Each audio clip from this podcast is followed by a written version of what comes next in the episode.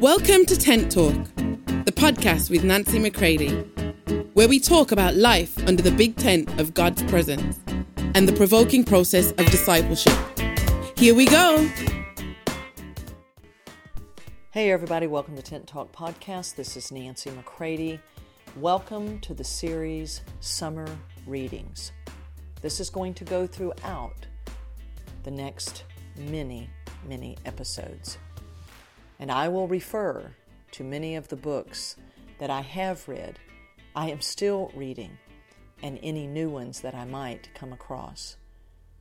So, let's enjoy summer readings together and let God sober us, awaken us, prepare and mature us for the days in which we live, that we might as many of those that we have revered and respected over the ages, that we too might fall into that category of person who simply loved the Father and obeyed Him and lived out Christ as life. Love you all, my friends. Here we go Summer Readings 2023. Well, here we are. I have arrived in Germany, and how fitting to be in Germany when I'm reading from Dietrich Bonhoeffer's book, Life Together, the classic exploration of Christian community. So here I am, and I'm sitting in this great little hotel that they've um, booked us into here in Herford, Germany. So I just want to read uh, this uh, opening of chapter one. And of course, you'll be hearing uh, other people probably in the background as people are moving about uh, here in the hotel restaurant. But when you're traveling, you find the places that you can and you do what you can. But I think y'all are probably used to that already. So here we go. These are some very stout and I think very timely words for Summer Readings 2.0. Chapter 1 Community. Behold, how good and how pleasant it is for brethren to dwell together in unity. Psalm 133 1. In the following, we shall consider a number of directions and precepts that the Scriptures provide for us for our life together under the Word. It is not simply to be taken for granted that the Christian has the privilege of living among other Christians. Jesus Christ lived in the midst of his enemies. At the end, all his disciples deserted him. On the cross, he was utterly alone, surrounded by evildoers and mockers. For this cause he had come to bring peace to the enemies of God. So the Christian too belongs not in the seclusion of a cloistered life, but in the thick of foes. There is his commission, his work. Quote, the kingdom is to be in the midst of your enemies, and he who will not suffer this does not want to be of the kingdom of Christ. He wants to be among friends, to sit among roses and lilies, not with the bad people, but the devout people. Oh, you blasphemers and betrayers of Christ! If Christ had done what you are doing, who would ever have been spared? Close quote from Martin Luther. I will sow them among the people, and they shall remember me in far countries. Zechariah 10:9. According to God's will, Christendom is a scattered people, scattered like seed into all the kingdoms of the earth. Deuteronomy 28:25. That is its curse and its promise. God's people must dwell in far countries among the unbelievers, but it will be the seed of the kingdom of God in all the world. Zechariah 10 8 and 9 says, I will gather them, for I have redeemed them, and they shall return. When will that happen? It has happened in Jesus Christ, who died that he should gather together in one the children of God that were scattered abroad. John eleven fifty two and it will finally occur visibly at the end of time, when the angels of God shall gather together his elect from the four winds, from one and of heaven to the other. Matthew 14:31. Until then, God's people remain scattered, held it together solely in Jesus Christ, having become one in the fact that dispersed among unbelievers, they remember him in the far countries.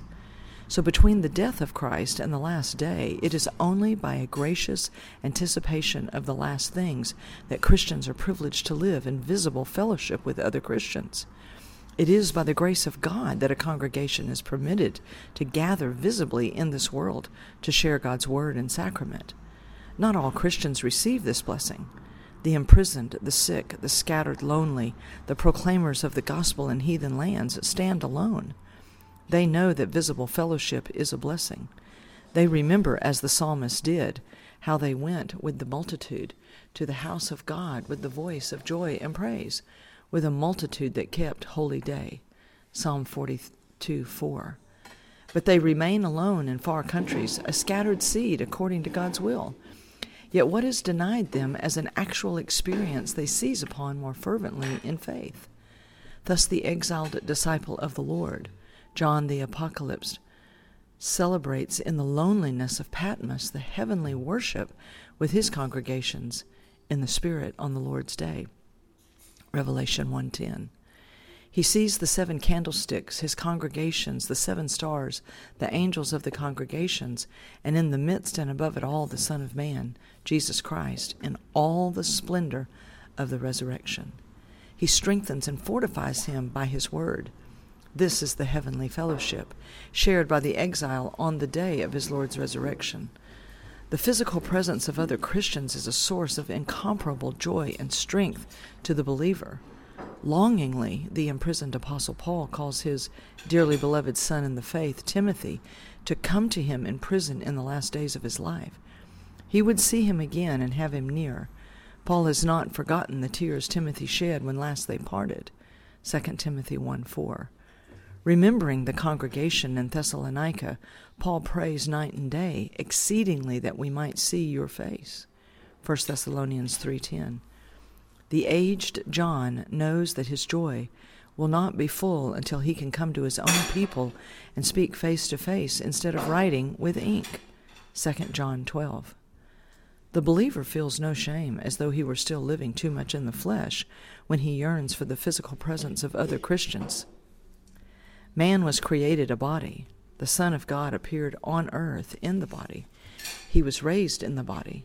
In the sacrament, the believer receives the Lord Christ in the body, and the resurrection of the dead will bring about the perfected fellowship of God's spiritual, physical creatures. The believer therefore lauds the Creator, the Redeemer, God, Father, Son, and Holy Spirit for the bodily presence of a brother. The prisoner, the sick person, the Christian in exile, sees in the companionship of a fellow Christian a physical sign of the gracious presence of the triune God. Visitor and visited in loneliness recognize in each other the Christ who is present in the body. They receive and meet each other as one meets the Lord in reverence, humility, and joy. They receive each other's benedictions as the benediction of the Lord Jesus Christ. But if there is so much blessing and joy, even in a single encounter of brother with brother, how inexhaustible are the riches that open up for those who by God's will are privileged to live in the daily fellowship of life with other Christians. It is true, of course, that what is an unspeakable gift of God for the lonely individual is easily disregarded and trodden underfoot by those who have the gift every day. It is easily forgotten that the fellowship of Christian brethren is a gift of grace, a gift of the kingdom of God, that any day may he take may be taken from us, that the time that still separates us from utter loneliness may be brief indeed. Therefore, let him who until now has had the privilege of living a common Christian life with other Christians praise God's grace from the bottom of his heart. Let him thank God on his knees and declare, It is grace and nothing but grace that we are allowed to live in community with Christian brethren. The measure with which God bestows the gift of visible community is varied. The Christian in exile is comforted by a brief visit of a Christian brother, a prayer together, and a brother's blessing. Indeed, he is strengthened by a letter written by the hand of a Christian. The greetings in the letters written with Paul's own hand were doubtless tokens of such community. Others are given the gift of common worship on Sundays. Still others have the privilege of living a Christian life in the fellowship of their families. Seminarians before their ordination receive the gift of common life with their brethren for a definite period. Among earnest Christians in the church today, there is a growing desire to meet together with other Christians in the rest periods of their work for common life under the Word.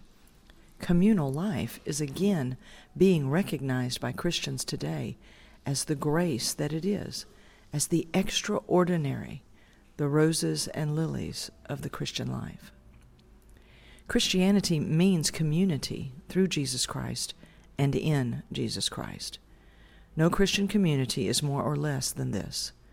Whether it be a brief single encounter or the daily fellowship of years, Christian community is only this we belong to one another only through and in Jesus Christ.